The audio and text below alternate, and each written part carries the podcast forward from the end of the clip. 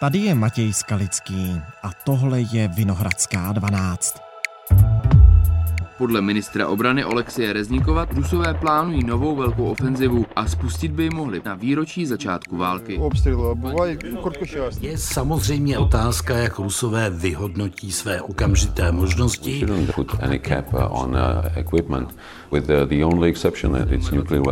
Šéf unijní diplomacie Josep Borrell slíbil, že Unie vycvičí oproti původnímu plánu dvakrát více vojáků.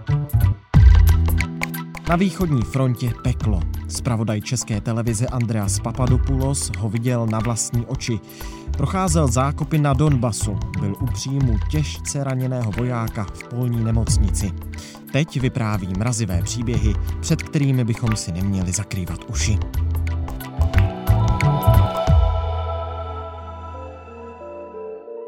Dnes je pondělí 6. února. Ahoj Andreasi, zdravím tě na Ukrajinu. Ahoj. Po delší době se zase slyšíme. My jsme teď pro volby dlouhé dny, pro prezidentské volby v Česku opomíjeli dění eh, na frontě a ty jsi byl, tak jak jsem to zaznamenal z tvých reportáží v televizi, přímo v zákopech na Donbasu. Tak kde přesně? Já jsem spolu s kameramanem Janem Bradáčem byl přímo v bodě nula na linii dotyku kolem města Vuhledar a to vlastně jen pár hodin předtím, než tam Rusové spustili eh, tu novou vlnu ofenzivy. Pod Vuhledarem vlastně začíná jižní část Doněcké uhelné pánve, jižní část Donbasu. To je prostě území znásilněné mnoha různými historickými etapami za posledních 150 let. To byla etapa nějakého bezohledného dobývání uhlí, holodomor, Potom se tím územím probojovávaly nejdříve německé tanky na východ, poté na západ sovětské.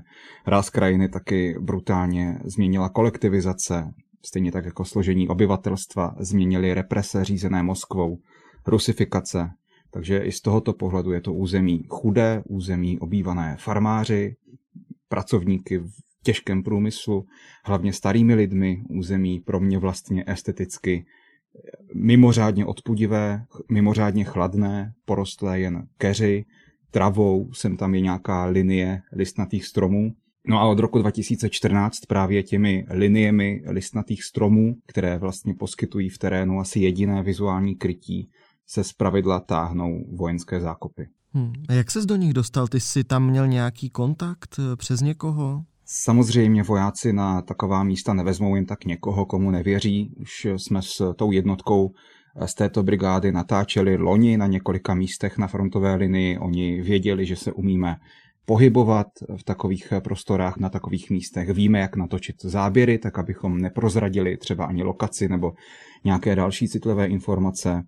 Díky tomu nás třeba ještě na základně vzali do takové podzemní velící místnosti plné map, živých záběrů z dronů a tak podobně. To byl, myslím, výraz hmm. velké důvěry vůči nám. No a potom vlastně ještě takovým tím suchým vojenským humorem nám řekli, že schovávají oběd, pokud se vrátíme živí z té frontové linie. No a pak to probíhalo jako obvykle. No. Naložili nás do zamaskovaného terénního pick-upu a skrze takovou spletitou síť různých polních cest nás zavedli nebo zavezli do zákopů. My když jsme dorazili, tak nás tam uvítala ozvěna kulometné palby.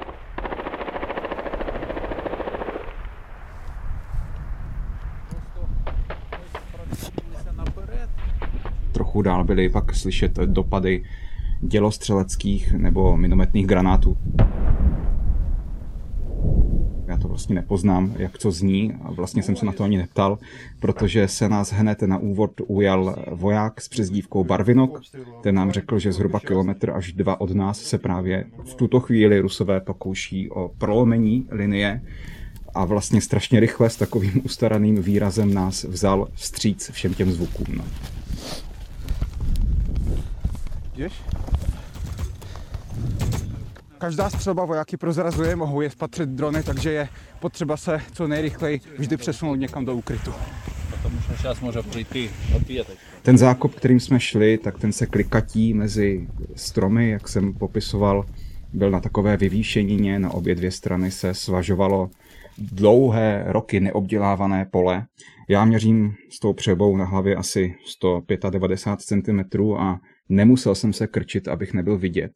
I když byly mm-hmm. tam mhm. pasáže, kdy vlastně bylo potřeba přejít nějaké místo, buď velmi rychle, nebo právě bylo nutné sklonit hlavu, ale pokud hmm, bych hmm, to měl... Skrčil. Ano, ano, ale pokud bych to měl rozměrově popsat, tak já nevím, metra půl široký a dva metry hluboký byl ten zákop. A v tom zákopu vojáci tráví veškerý svůj čas? V podstatě ano, oni tam přežívají na zásobách, které si přivezou během dnů, kdy je ta okolní černozem zmrzlá a vlastně sjízdná. Viděl jsem tam nějaké konzervy, sušené maso a tak dále. Oni tam slouží na těch jednotlivých pozicích v minimálně dvojicích. Vždy jeden z té dvojice je vlastně na té předsunuté pozici a druhý, který ho má za zhruba dvě hodiny nahradit, tak ten vydechuje v podzemním úkrytu někde v zadní části toho zákopového komplexu. My jsme se tam dali eh, do řeči s vojákem jménem Serhy, otcem pěti dětí. On si pochvaloval, že v tom vyhloubeném úkrytu má díky rozpálené peci, kterou mu tam dovezli dobrovolníci, teplo a sucho. Já jsem se ho ptal, jestli tam třeba i usne. On říkal, že ne, že jen sedí na židli, užívá si v uvozovkách klidu, pojídá u toho slunečnicová semínka a myslí na to, až bude z té nehostinné stepy někde pryč doma u dětí, ale je jasné, že na tu rotaci má několik dlouhých týdnů, takže několik dlouhých týdnů se nepodívá za svou rodinou. No počkej, a kde potom tedy spí?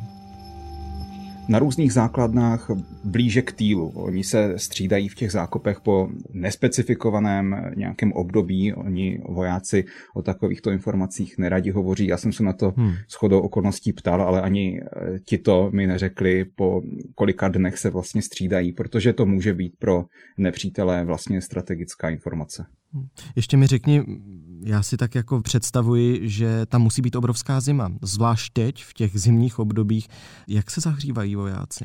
No, to je nedílná součást toho všeho nepohodlí. Já k tomu mám vlastně takový příběh. Před mým odjezdem na Ukrajinu v Praze jsem se potkal s ukrajinskou komunitou, převážně to jsou ženy děti, které vyrábějí zákopové svíčky, to jsou vlastně takové plechovky, já nevím, třeba od hrášku nebo od kukuřice. Ty plechovky oni vyprázdní, vyčistí, nalí do nich vosk, přidají takový mohutný kartonový knot. No a když se taková svíčka zapálí, tak dokáže v zákopu i zahřát, dá se na tom třeba uvařit káva a podobně. Кажу, є три джерела tepla. Fanárik, okopná svíčka i, i tovareš. Já jsem naložil dvě bedny těch svíček v Praze a odvezl jsem je právě do tohoto zákopu. Na těch svíčkách ženy děti zanechali místy opravdu dojemné vzkazy, modlitby a tak dále. A já jsem si myslel, že pro ty vojáky to bude více pomoc vlastně morální než, než faktická, ale nebyl jsem vůbec blízko pravdě. Ten barvinok, ten voják, on si otevřel jednu tu bednu, byl fakt opravdu rád a popisoval mi, že i takový malý zdroj tepla je zvlášť na té předsunuté pozici opravdu někdy hranicí mezi zachováním zdravého rozumu a psychickým podlehnutím tomu okolnímu mrazu. Hmm, že si můžou nad tou svíčkou pak zahřát třeba vojáci ruce. Ano, ruce, uvařit si třeba vodu na čaj a tak dále. A je to hmm. opravdu, eh, představ si, že seš několik dní prostě na pozici, musíš, eh, někteří spí třeba i venku, protože nemají tak eh, dobře vybudované ty vyhloubené pozice, takže musíš spát třeba venku na mrazu, jen ve spacáku a na karimatce, na kartonu, takže i takový malý zdroj tepla opravdu, zejména z toho psychického vypořádávání se se zimou je opravdu důležitý pro vojáky. Mm-hmm. To znamená, že jsou i takoví vojáci, kteří nemají to štěstí, že by se vraceli někam hlouběji do týlu eh, na ty základny, aby se vyspali, ale že skutečně spí někde venku, na mrazu. Zcela určitě ono záleží, na kterém úseku frontové linie jsi. To, co si popisoval, se děje zejména v okolí města Bachmut. Tam jsou ty útoky opravdu nekonečné ze strany Ruska, takže tam alespoň podle toho, jak jsem hovořil s těmi vojáky, kteří tam bojují, tak tam opravdu není vůbec žádný čas na nějaký byť omezený odpočinek nebo nějaké vydechnutí si. U Vohledaru je to velmi podobné, ale tam ty zákopy, ve kterých já jsem byl, tak tam stojí už od roku 2014, tedy od bojů se separatisty, takže jsou poměrně dobře vlastně zařízené na ten dlouhý hmm. vzdor vůči okupačním invazním jednotkám. A v těch zákopech, eh, pokud si to dobře představuji, jsou i nějaká, já nevím, hnízda? Ano, ano, my jsme se na jedno takové podívali. Ruční zbraně, kulomety, protitankové střely, možná i minomety a tak dále. Je potřebno, aby pracoval postійно. Періодично потрібно її змащувати раз в 3-4 дні десь, можливо частіше, в залежності від інтенсивності бою.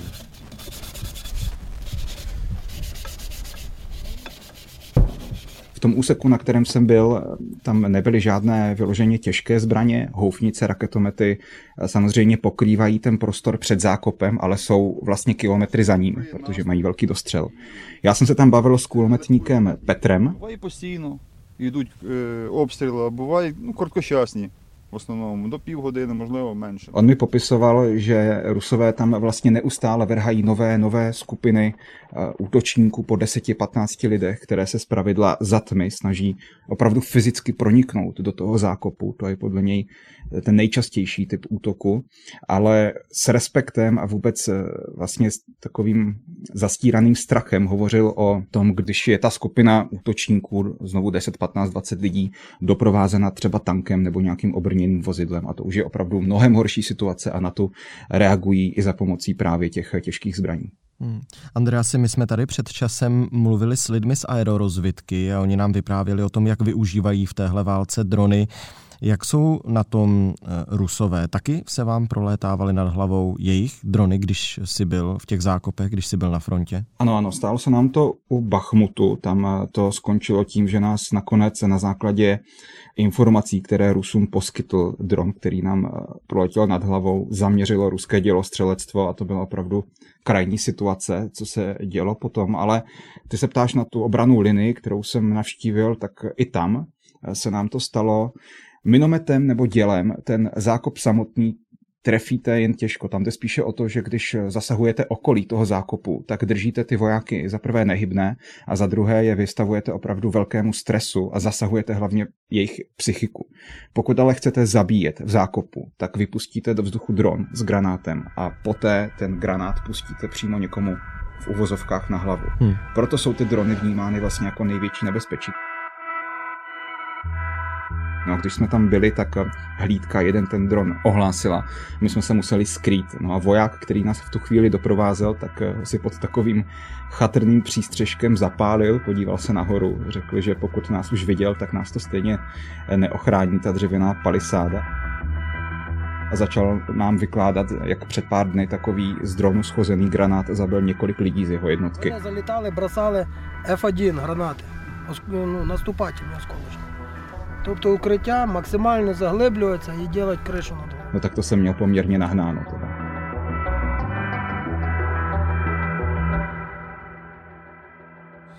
Přesuňme se teď na místo, které k válce taky patří a je to místo, kde má ta válka zase trochu jinou tvář. Do polní nemocnice. Tam si taky natáčel. Jak si mám představit polní nemocnici teď někde na východě Ukrajiny? Je to stan, jak ze seriálu Meš? Ne, to určitě ne. Možná jsou takové, ale tak, kde jsem byl já, tak rozhodně nevypadala.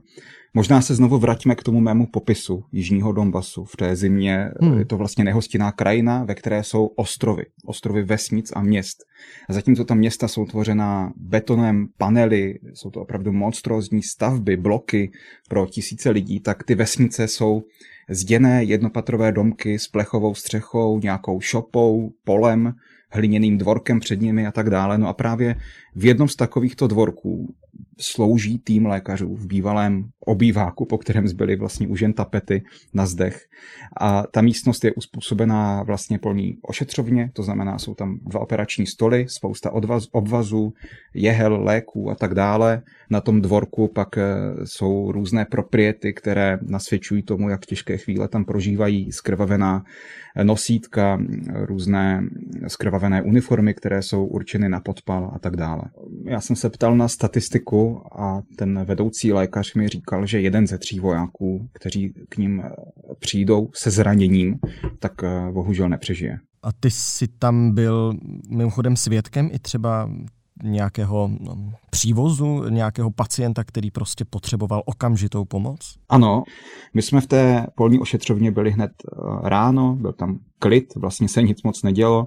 Povídali jsme si s lékaři, vyprávěli nám, že chybí některé dražší léky a tak dále, ale že jsou vlastně dobře dostatečně zásobení na to, jaké hrůzy se tam vlastně odehrávají. Vše jen nasvědčovalo tomu, jak to tam vlastně vypadá. Tam mě upoutalo, že na dvorku v té hlíně byly přimrzlé kusy lidského masa v jednu chvíli, kdy mi to přišlo jako opravdu nejklidnější pasáž toho dopoledne, tak přišli k tomu eh, lidskému masu, přimrzlému v hlíně, toulaví psy a začali ho ožírat. A to jsem si myslel v tuto chvíli, že to už je na mě moc. A přesně asi za minutu potom o vysílačkou se ozvali z první linie a řekli, že přišel ruský přepad pozic ukrajinských a že minimálně jeden raněný voják míří vlastně za tímto týmem. No a zatímco jeden z těch lékařů dával vysílačkou instrukce, říkal, jak podat tu první pomoc, tak ti zbylí dva chystali operační stůl, chystali potřebné vybavení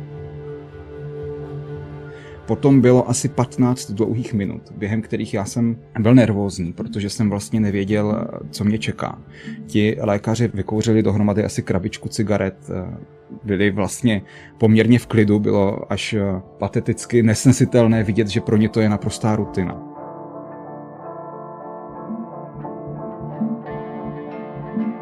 Po chvíli potom dorazilo z fronty prostřílené auto s vojákem.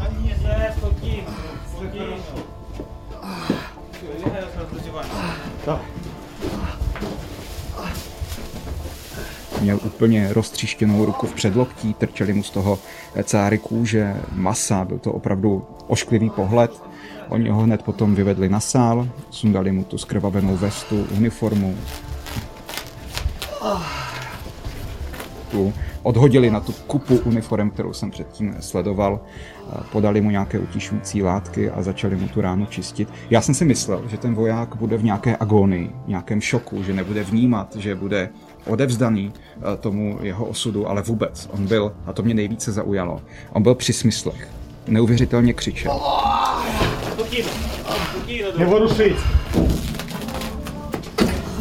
Prostě nadával, že ho to bolí.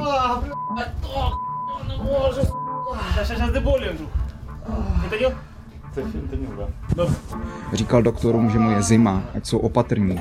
Oni s ním taky komunikovali. Zatímco jeden mu čistil tu ránu, tak se ho ptal třeba na to, zda má u sebe doklady a mobil. A on přes zuby s tím pahýlem procedil, že ano, že má vše v nějaké tašce. Takže se tam v tom zmatku potom ještě hledala taška s jeho pasem a mobilem. Do toho všeho se ozývaly zvenku salvy z raketometů, nedaleko probíhala dělostřelecká bitva, bylo to součástí vlastně ještě toho raního ruského útoku, eh, takže to bylo poměrně náročné na minimálně moje nervy. No a po 20 minutách asi přijela sanitka, naložila toho vojáka a odjela s ním do nemocnice.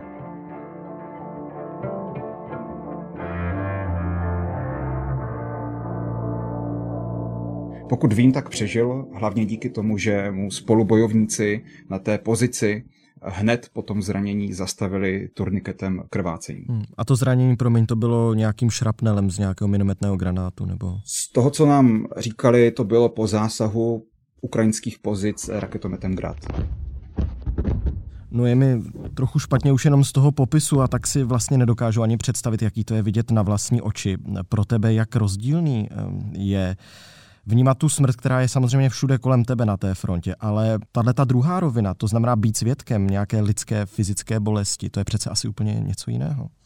No, bylo zvláštní, jak kromě toho křiku vojáka byli všichni s výjimkou mne okolo vlastně v klidu. Z toho až mrazilo, hmm. když si člověk uvědomí, že pro ty lékaře, zdravotníky, všechny okolo, to je vlastně rutina, která v tomto případě ještě vlastně dopadla dobře, protože ten člověk v uvozovkách jen přišel o ruku. Tam ten den padli jeho kamarádi na té pozici. Já už jsem předtím viděl asi i horší věci, možná v nemocnici v Konstantinivce přímo přede mnou na operačním sále zemřela postarší dáma po zásahu odštěpkem ruské rakety.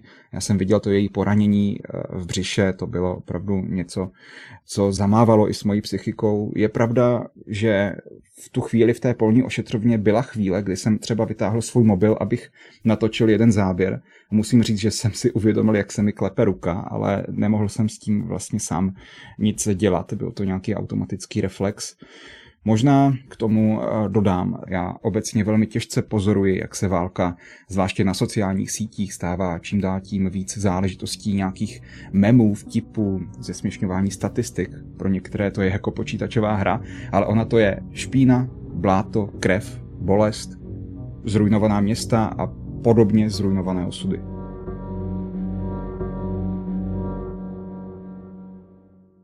A to jsme v situaci, kdy Ukrajinci čekají na jaře další ruskou ofenzívu. Jaké informace o tom máš?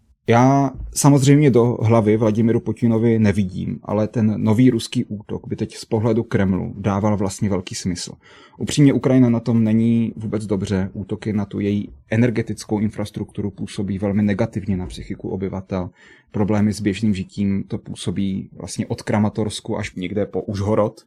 Ukrajinu teď zaměstnali také velké korupční skandály. Připomněli, že ten strukturální problém zdejší společnosti s válkou rozhodně nevymizel. Objevují se problémy s mobilizací, velká část mužů se jí vyhýbá, vojáci rozdávají povolávací rozkazy v barech, v restauracích, venku na ulici.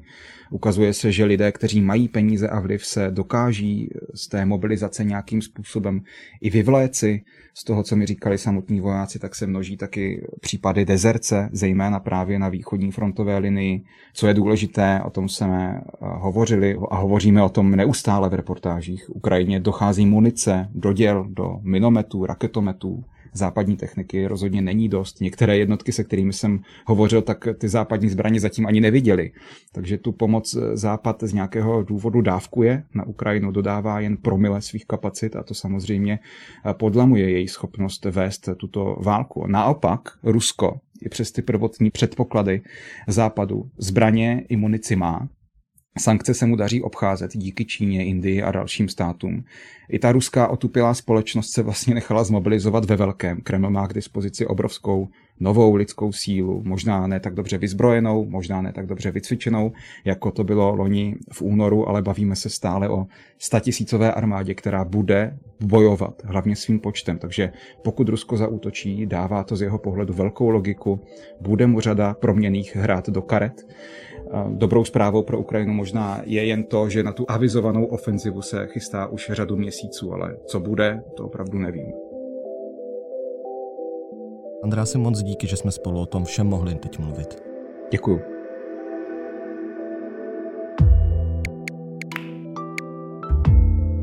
Tohle už je všechno z Vinohradské 12, z pravodajského podcastu Českého rozhlasu.